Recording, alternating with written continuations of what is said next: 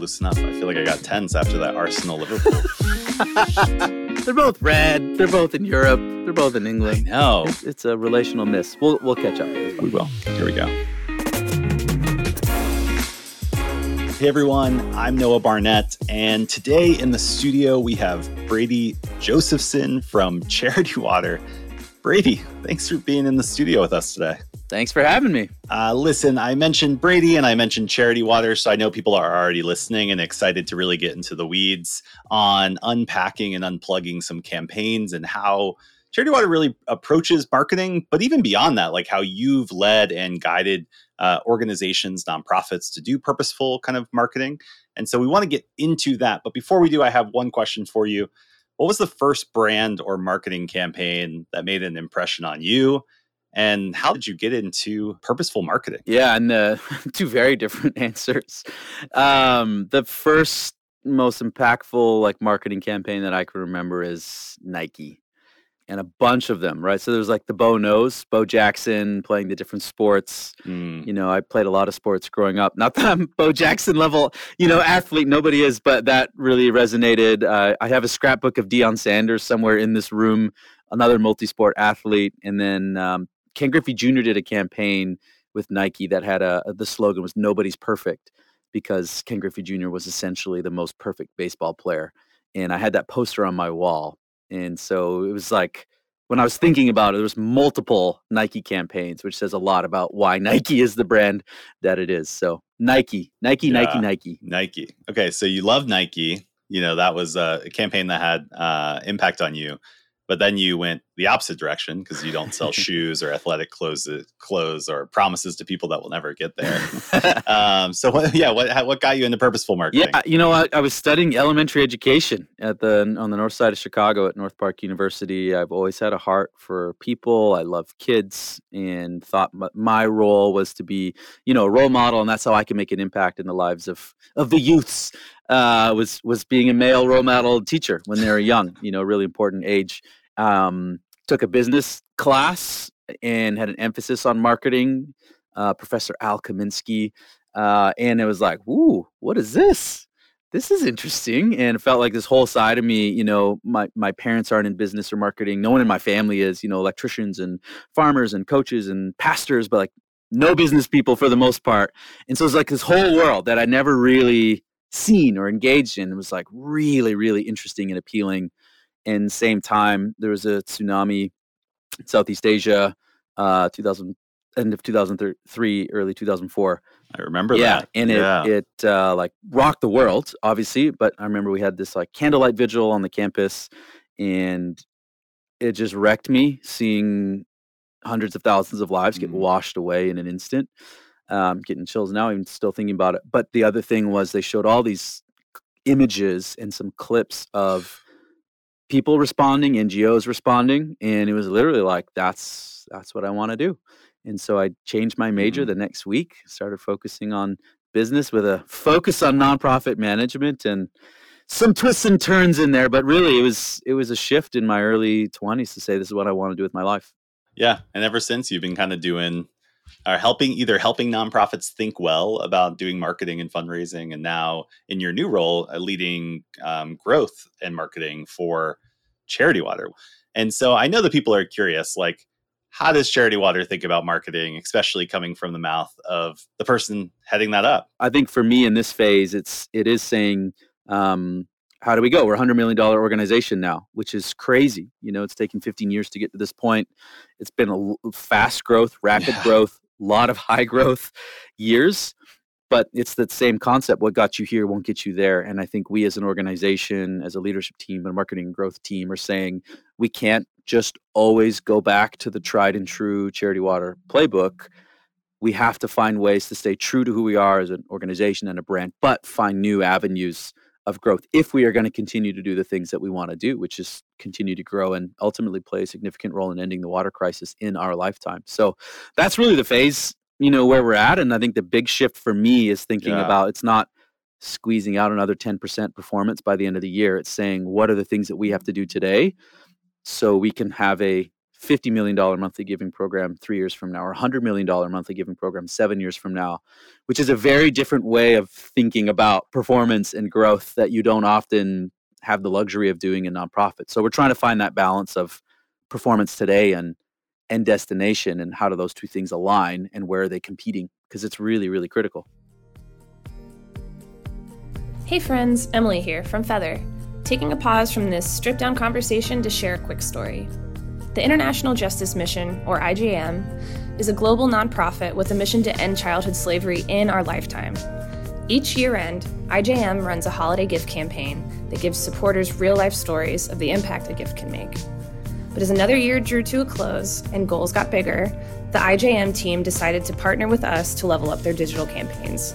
IJM used Feathr's nonprofit marketing platform and support from their Feathr Copilot to launch multiple campaigns around the web to expand their reach to a larger audience.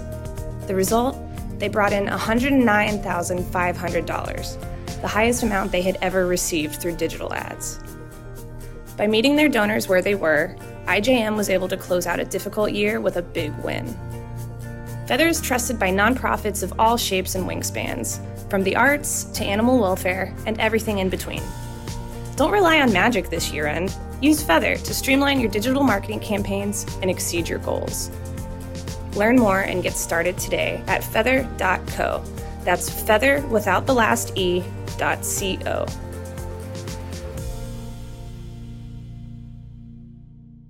You mentioned how, you know, man, Charity Water's gone through some hyper growth.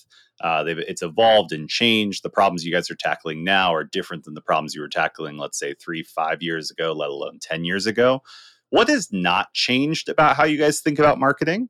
and its community and its cause? Yeah, that's that's a really good question because I think that's the thing is the the things that make Charity Water Charity Water. They've done such a great job of sticking to that, and one of them at, at a root cause is care for donors of all kinds. Doesn't matter if you give five dollars a month $500 a year, 5,000, 5 million.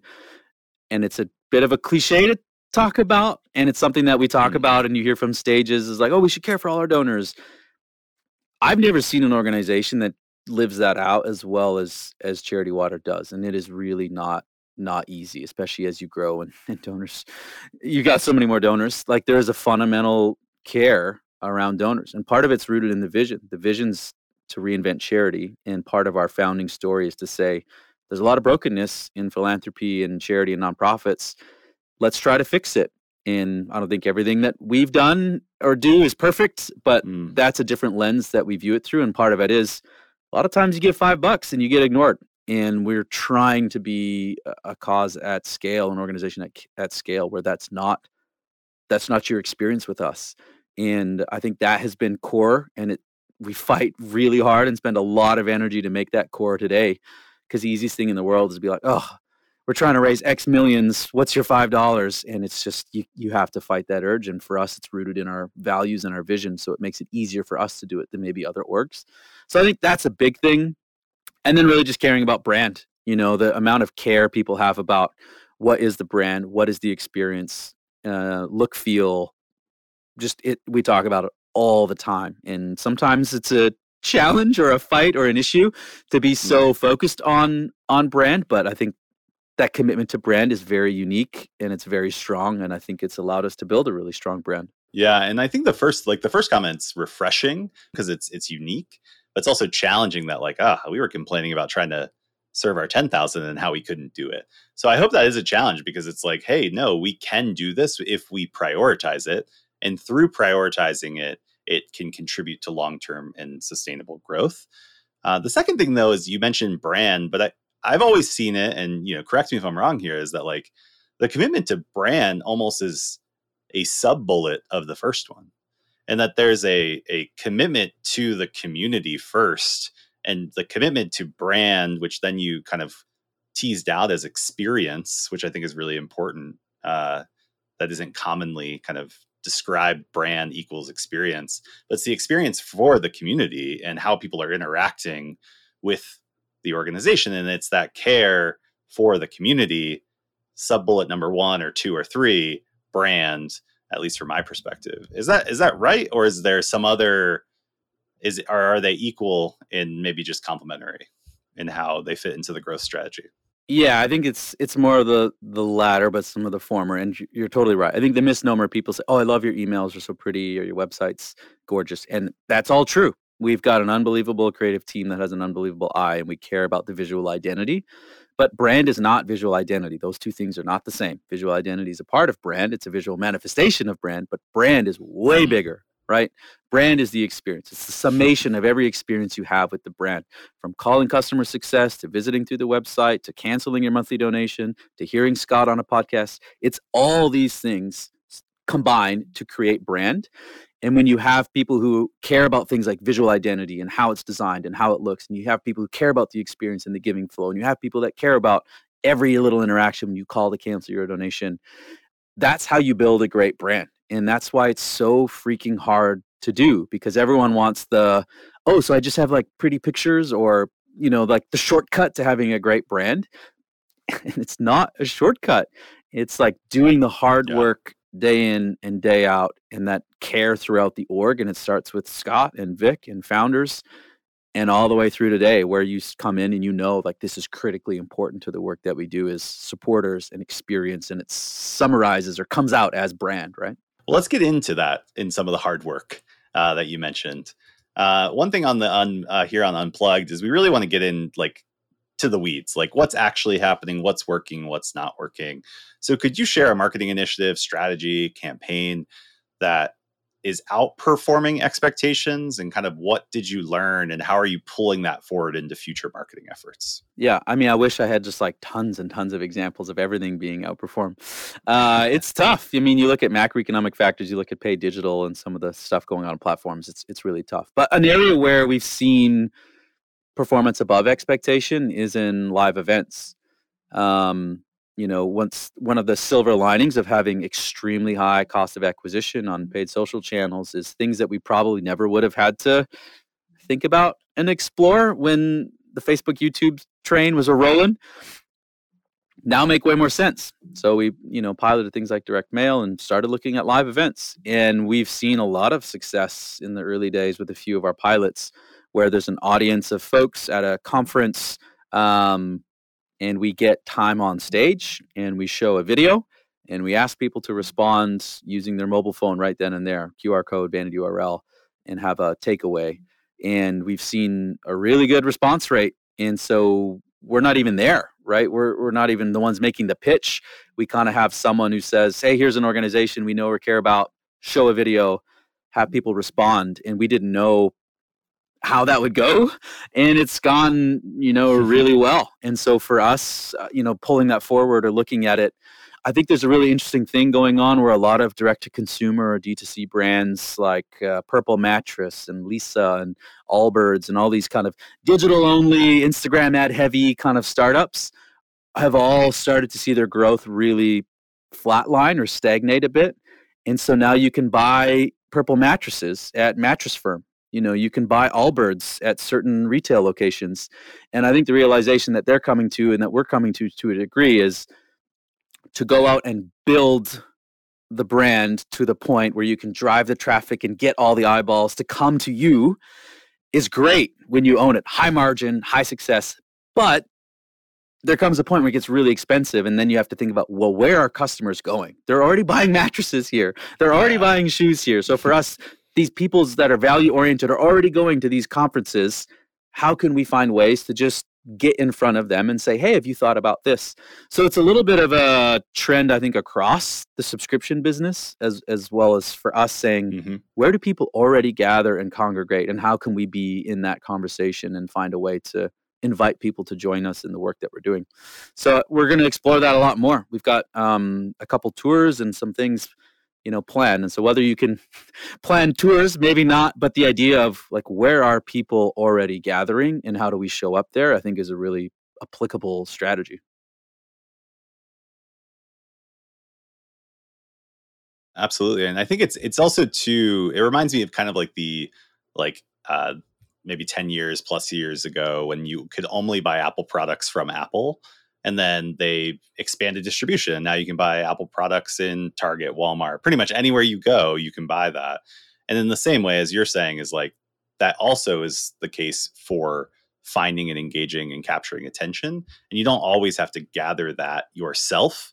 You can also graft on to other gatherings, especially, and maybe this is something we can talk a little bit about. I would love your take on this. Is like, I also think as gatherings get smaller and more distributed, so there's more fracturing both on like interest uh, and visibility into that. Because I feel like we we're, we're moving from this like you know maybe 20 20 plus years ago we had the public square then we had the personalized square and now we're moving to the private square.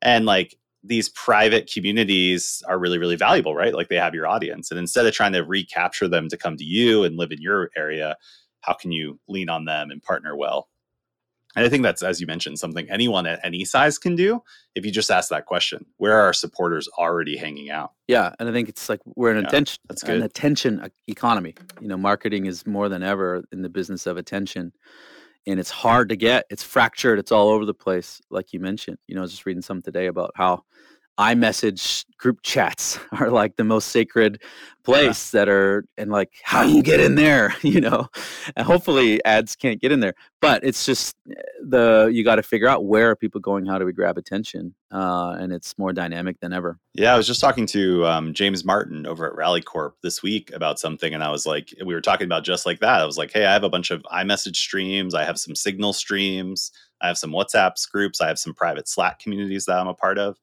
Even even on LinkedIn or Messenger or on Facebook, like I'm still more attracted to the chat or the private kind of smaller niche community, um, and in a more conversational way versus maybe like all the features of a group or a Yep. page or stuff like that that maybe people Yeah, used to yeah. look for um like how, how do we think about this like how yeah how do we how do we almost acknowledge that access is it cannot be uh pay, bought in some ways. Uh you can't buy your way into these you have to earn your way. So it's like kind of going back a little bit to like you know the owned earned bought or you know kind of model in marketing where it's like okay yeah we have owned attention we have bought attention or rented attention and then we have earned attention. And that earned attention isn't just like pr and like a news clipping or like a free billboard. It's like access to these communities. Um anyways digressing a little bit but i do think this idea of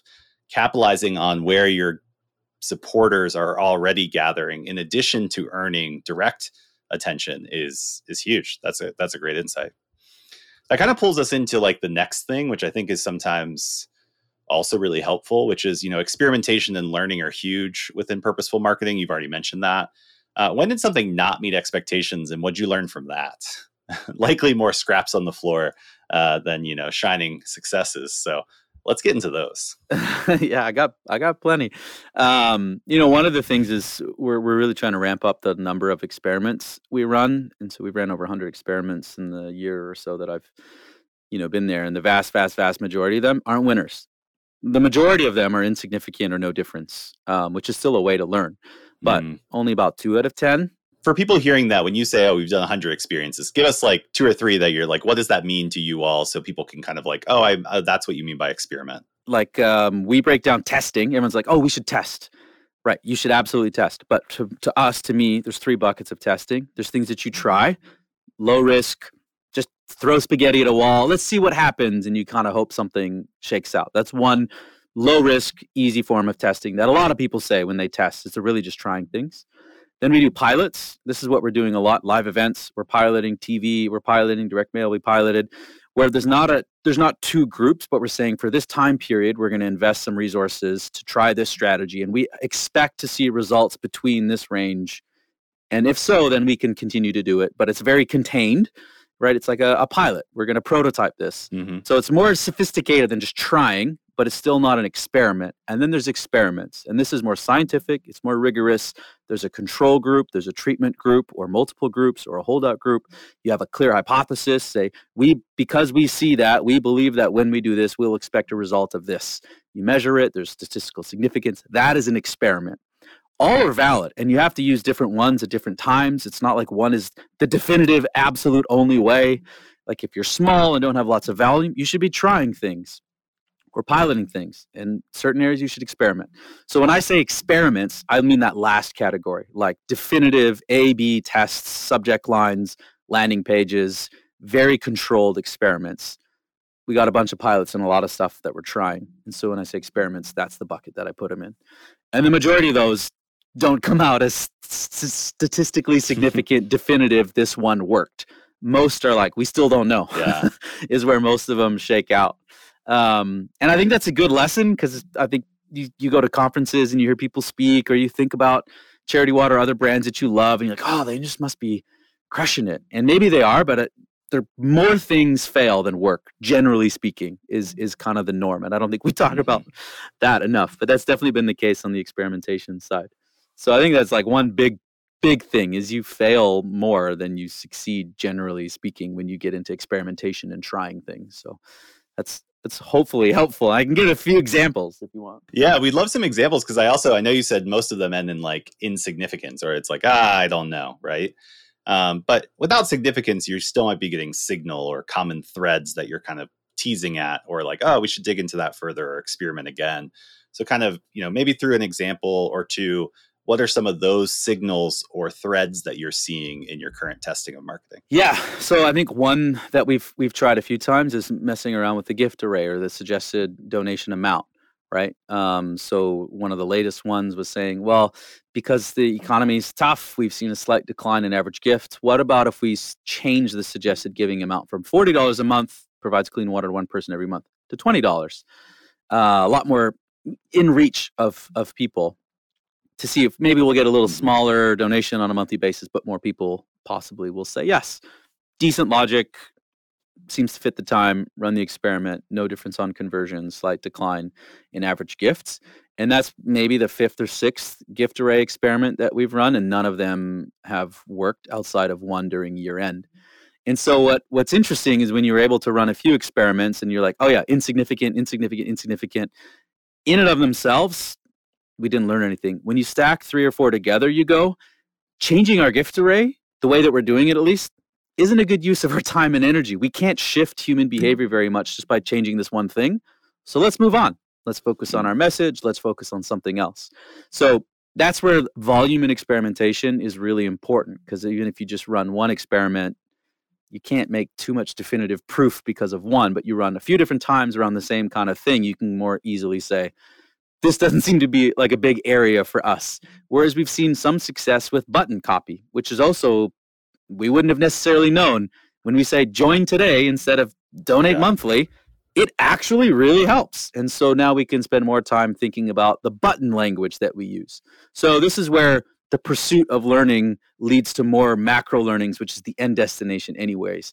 So that's why we focus so much on volume and it doesn't matter to your point like oh that's insignificant but we're constantly learning and what's next which is really really key. Even if you take things off the table or eliminate options you're still moving forward right? Absolutely i like that idea that even significant like you're not always in pursuit of significance you're also looking for signal and where to focus and maybe you're ill you're ill you're ill alloc or you're ill allocating resources to the wrong area or you're getting too caught up on subject lines because some you know the last three experts you read online said subjects lines are the way right. to optimize your emails. And it's like well maybe that's not like for you or it's you're doing it wrong as you as you mentioned. Um, we talked a lot about experimenting and there's a topic that i know you and i both love and i can't have you on the podcast and not ask you about it. It's about volume versus relevance in emails. Uh, the age old question i got it two weeks ago is how many emails should i send during year end and I said, That's a great question. I don't know. Yeah. So, one that I think is really important that, and we ran this experiment, we'll do more exper- experimentation on this, is thinking about the influence of email on giving overall. One of the dangers of digital is we have so much minute data, then we'll gravitate towards the minute data. So we only look at email response rate or unsubscribe rate or open rate or click rate or whatever without spending enough time thinking about what impact does email have on our people to do the thing that we want them to do, mm. which is give. And so what we ran is a, a, holdout experiment. These people got four emails, these people got two. The last one was a fundraising email. And we looked at the response rate of the fundraising email. We looked at overall giving through email in that period. And then we stepped back and said, what about just all giving? We don't care if it came in via email at all in three different results. If you want efficiency, send fewer emails. You'll get higher response rates. You'll get more unsubscribes, actually, in a weird way, a higher unsubscribe rate if you send less volume. But it's a rate, mm. not a volume play. If you want pure gross, send more emails. You'll get more unsubscribes, but you'll get more donors. So it's finding the balance of efficiency and gross. But then was really interesting when we stepped back. It was a 52% increase in incremental donations from people who received the four emails, whether they gave through email or not. Mm. And this type of analysis is really important for direct mail, for TV, for social. If all you do is like last click or attribution source, we are selling our humans and donors way short and overvalue or undervaluing all over the place. So for me, the biggest thing on email is like, what impact does email have overall? That's the biggest question that we should be asking, first of all. And then you can start having a question maybe more like, do we want to be efficient or do we need numbers? That will take you down two paths, and ideally, it's a bit of a balance. And then the biggest thing is within your email file, you've got all kinds of segments segments that are engaged, segments that aren't engaged, people who've given, people who haven't, you know, people who are likely to give again and people who aren't, people who are huge fans of yours and people who aren't. And we generally do a pretty bad job at anything identifying people outside of maybe transactional history, us included. We don't do a great job at this. So that's the the next level because the reality is one person just needs one email at year end. Truthfully, they'll tell you that and they actually do. Other people say I only need one email and they really need 12. you know, it's just you don't really mm. know until you start mapping the right types of, of data. And a lot of that comes from what people say and then their behavior and kind of stitching the two together. So I don't have a great answer on how many emails yeah. you should send either, but it's somewhat situational on strategy. And I think we need all need to do a better job at taking a step back and say, do we really want people to give you email or do we want overall December to be successful? and email plays a role in that and i think we forget about that too often yeah 100% i also think the question comes from a place an acknowledgement that pressing send is really hard hmm. And i don't mean that sarcastically i brought this up with my team earlier this week is that like as as someone doing marketing like pressing send pressing publish pressing whatever is actually really hard you're not sure and you know our our your old friend, your old colleague, uh, Jeff over at NextAfter, I think recently at the conference, uh, the ne- the nonprofit innovation optimizations said we don't have to be experts; we have to be experimenters. Uh, and and and in some ways, I was like, you know, we feel so much like we need to know the answer before we press send, which is why pressing send is so hard. Uh, and you just don't. Like a lot of times, it's also different amongst different yeah. people. So how do we think less like a studio like there's the right answer and we're just trying to yep. get there to be more like a lab mentality like oh we have no idea what the answer is so we actually have to do things and then also be patient enough to wait for index like signal to do hmm. something hmm. next like else. It's not like oh we're going to do all these things. It's like hey we're going to do something. Yeah. What happened? Right. Better understand it. Um, and that differs amongst different donor bases different causes different maturities of organizations etc well enough about questions and kind of getting under the hood. Like looking forward what what excites you about like running marketing at charity water at a nonprofit doing an, innovative interesting things? Like what what has piqued your interest right now as we look forward in marketing? Man, I mean, the, the things that really interesting here is again that more of the growth mindset that you'd find in you know high growth subscription or for profit is really interesting because that's not how a lot of us are trained or schooled in the nonprofit industry. So learning a lot about those types of things is is really cool and interesting. Um, we're starting to do a lot more surveying, uh, focus groups, customer interviews, um, and that's really interesting as you try to learn more about the qualitative research side of things. It's something I wish I knew more about and spent more time learning earlier on in my career because mm-hmm. I think, especially now with data being a little bit more fractured and less reliable or easy to get, it puts more emphasis on your ability to, to do qualitative research. And I don't think that's something where we've trained up people very well how to write proper surveys and do customer interviews and things like that. So that's that's kind of exciting personally. Um, and then TV. Yeah. I mean, we're we're getting into TV, but connected TV and the barriers to getting into connected TV are way lower than they've ever been. And so when you think about trying to reach people with your story and engaging with you as a as a brand, it, it is really interesting. And I realize it's maybe not applicable for everyone. Um, but it's really exciting uh, f- for me and us as we think about uh, a channel and a medium that we haven't really been on before and really learning all the ins and outs of of TV because it is a very unique you know channel that's that's really interesting and exciting as well I, am glad you brought up the word story again. And story, like you have to have a good story to be able to distribute and optimize, and the story that connects. Um, the story of Charity Waters, re- like from an outsider's perspective, has been pretty consistent. But how do you all think about the the story or the offer, and how you're embedding that into your marketing and the importance of that versus optimization, experimentation, you know, pilots, etc one one thing I like to use the term narrative a lot more than story because I think people hear story and think something, and you can have a story that's mm. useless, but you have to have narrative in marketing. And the difference being like, oh, you know, I I bought milk today and my son loved it. Like that's a story, but it has no narrative, no purpose. Narrative is like problem, mentor, solution, like all the story brand principles of Don Miller or whoever, and it's pretty tried and true your marketing has to have narrative. You don't always have to have story. So I think it's a really key distinction. For us, Scott, our founder, has a very clear hero's journey. We have a very clear story around people who are lacking access to clean water.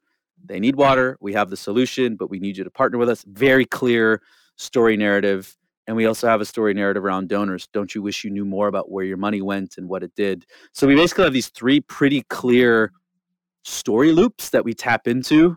And for us, we think they're not broken. And the challenge that I think we have is to say, this isn't broken. We don't have to change this that much. Adapt, tweak, customize for channel and audience. But like we fundamentally have a very clear, simple, great, powerful story. So our focus is a little bit more on reach, mechanics, channels, that type of thing. But you bring up a great point. A lot of organizations, their biggest challenge isn't mechanics, challenge, you know, tactic. It's like culture. yeah. What is our narrative? Who is our audience? And we have some of those problems, but I think we're in a slightly different place where, and we've tried to test out of that in different ways, and nothing seems to work. It's like, okay, I think we actually have just a very good story, narrative, we have to find ways to get new people to engage with it so we're in a slightly different place but you're absolutely right it is really about your your story or your narrative yeah and i think it goes back to um, something i've been recently familiarized with which is like the two by two grid where you take two opposing things and mm. you map them and you put you know where do you fall within that? So maybe like the the vertical axis is like hey we have high distribution versus we have low distribution. The other axis might be we have confusion in the narrative versus like strong narrative. And obviously you want to kind of map yourself like where are we at you know in this journey? And maybe it's hey we actually don't really have a good narrative but we're getting tons of distribution maybe we go spend more time on the narrative and see the impact that has in distribution right. versus like oh we're not getting the distribution we have so we need to move to find new distribution yep. and then where you guys sound like you're at which is like hey we have distribution we have narrative but now we're trying to optimize and then unlock the next you know chapter of narrative like of you're trying to expand the aperture even more to increase distribution um, but each of you listening is somewhere on that journey and i think that's key too is like knowing where you're at because you could look at this conversation and be like brady told me to go run two tries three pilots and 72 experiments and that's our plan coming out of this but it's like you may not be there yet you may be somewhere else. So being clear where you fall on that two by two grid and being able to communicate that too, like, hey, we are not focused on experimentation because we are focused on clarifying the narrative in the offer. Whereas, yeah, thank you for sending me, you know, forwarding me Charity Water's latest email, executive director. I really appreciate it. I like this email too. Uh, I've been I've been the culprit of doing that. um, but like, here's where we're focused on. So being clear where you're at, I think, is a huge takeaway. I'm even taking from from your guidance, uh, Brady. And thanks for going unplugged on that a little bit and giving us, you know, behind the scenes look. Not everything is is always working like like maybe it seems. Uh, everyone's kind of just pushing through and experimenting and learning. Hey, I'm William Henry. I'm the content marketing manager here at Feathr, and I'm here to tell you about an amazing resource we have available for those of you doing purposeful marketing the in flight briefing Every Tuesday, we'll send to your inbox the essential bite sized information you need to take your marketing strategy from sputtering along to soaring. We think doing purposeful marketing is fun. So even though we'll be sharing a lot of new ideas and linking out to some thought provoking content, we're going to make this briefing feel like the most important part of the flight the snacks. We know you have many options when you fly, so we hope you'll consider joining us in the air. Subscribe today at feathr.co slash inflight. That's feathr without the E dot co slash inflight. Are you cool with a quick lighting round? Let's do it. Okay. Question number one What book on slash relating to marketing do you wish you'd read earlier in your career? Yeah, I was I read this relatively early, but I wish I read it even earlier. And it's Winning the Story Wars by Jonah Sachs. And a lot of what we just talked about in terms of narrative and difference between narrative and story.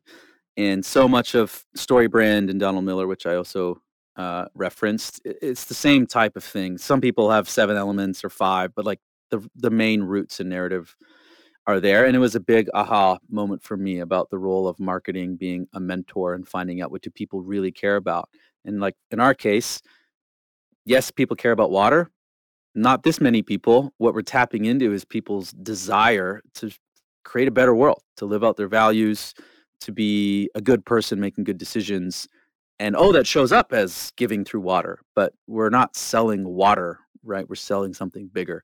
And I was like, whoa, that was a big aha. And then also just knowing like, we're not the hero, we're the mentor. So that whole narrative just clicked for me and made a lot of sense and shifted a lot of what I think. And it's, it's written really well too. He's, he's a great writer. That's one I've not read, but I am putting it on my bookshelf. Question number two on the lightning round is uh, what's your go to marketing axiom?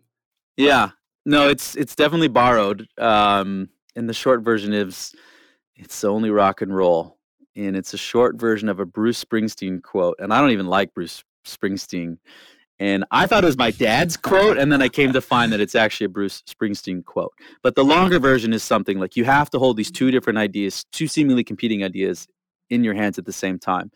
And one is when before you go out onto stage, you have to think this is the most important thing in the world. This concert, this performance that I'm doing right now is the most important thing in the world and at the same time you say it's just rock and roll and i think that's really key because we can get so like the work we do is literally saving lives for people who don't have, have access to water we miss a pilot it means someone will not get water as fast as they really would and if you really want to wear that weight you can wear that weight and it will cripple you because mm. you won't make the decisions you need to do to grow because you're like oh, we can't screw it up so you have to find a way to be like, this is the most important work in my life, you know, to, to help people get access to clean water.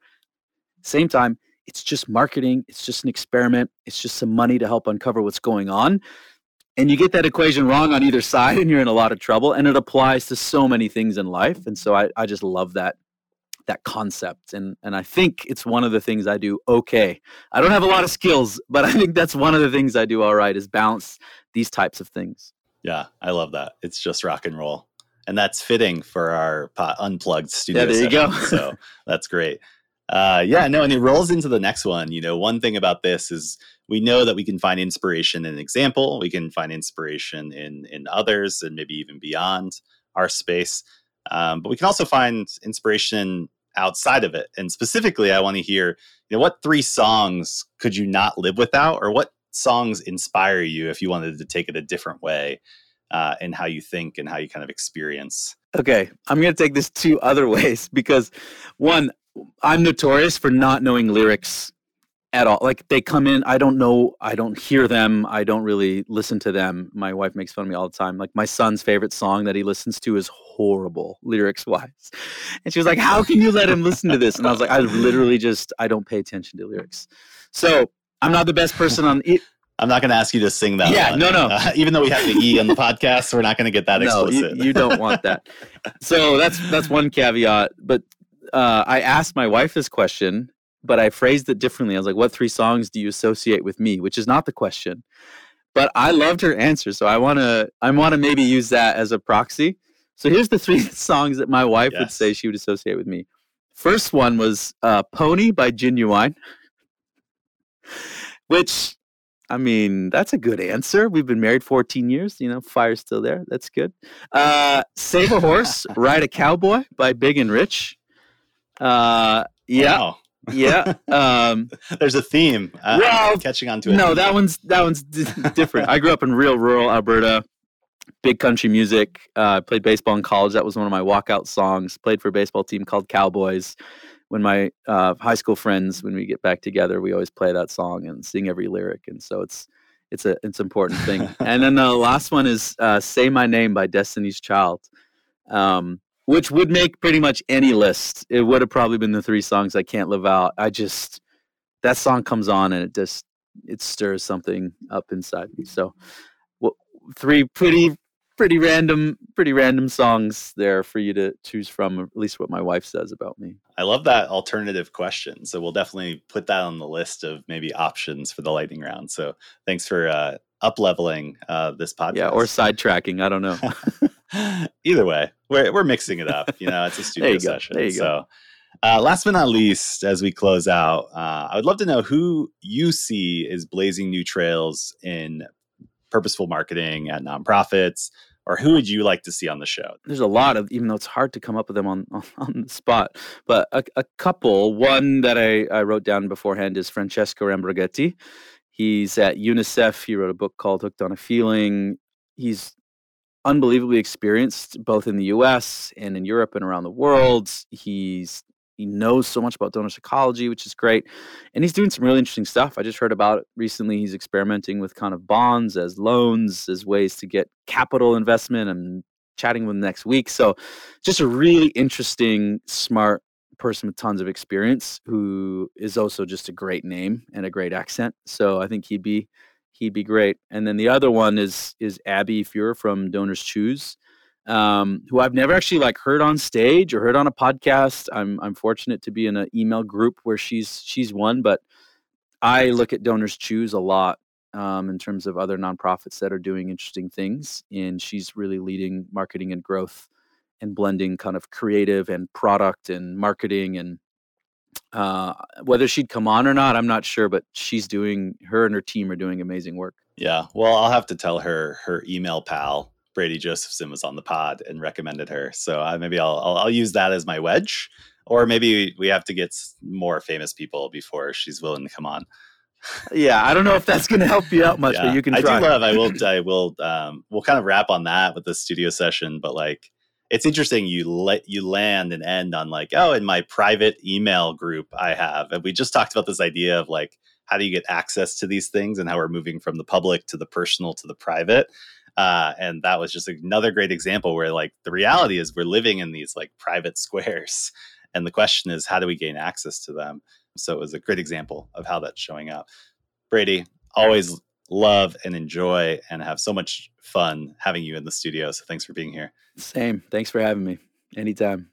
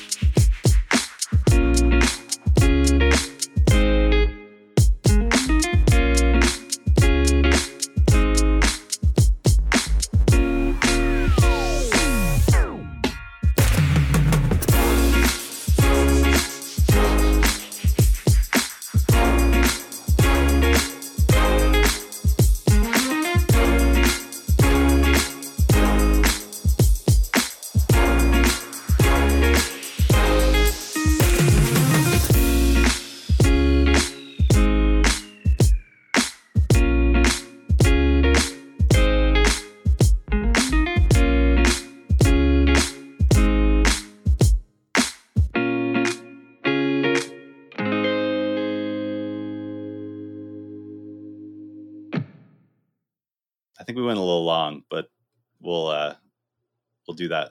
We'll fix that up in post. Just got Every they're time listening Noah on talked. 2x anyways. yeah. Yeah. And anytime i spoke yeah you can just cut that one out. No one really signs up to listen to this Yeah, podcast right. for me. So anywho brady always appreciate it. I'm glad we are both liverpool fans um and not enemies. We'll change our Uh, texts now. We'll yeah I'm, I'm i'm like so thrown off by that. I'm like what Was there someone in the NextAfter office that was an Arsenal fan? Jeff Jeff Giddens is big Arsenal. Maybe, but I I didn't really know or spend much time with Jeff. Maybe I don't know. We're on the same Uh, page now. It's all good, Gabe. We are. We're uh, we're all good. It's all Well, good. maybe It's all good. maybe our team can actually start like winning. That would be great. Oh my god! So I'm glad soccer is finally or football is finally coming back. Like, gosh, it's been boring weekends, and MLS just doesn't do it for me. Agreed. Okay, thanks, Brady. All right, man. Have a good day. Thank you. Bye, guys.